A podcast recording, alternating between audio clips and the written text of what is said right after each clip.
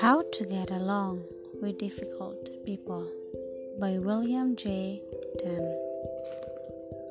How to get along with difficult people. Admit it. There are people in your life that are, well, difficult.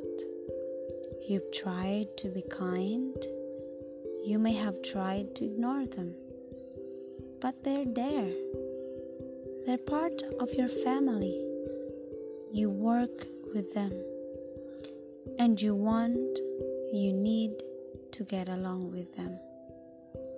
How to Get Along with Difficult People book helps you combine biblical principles, practical rules, and psychological suggestions to get along with people who are nitpickers, hypersensitive, complainers, socially inept, overly aggressive, depressed and unhappy, users, manipulators, and con artists from different races, faiths, and ways, sick or handicapped, and senior citizens.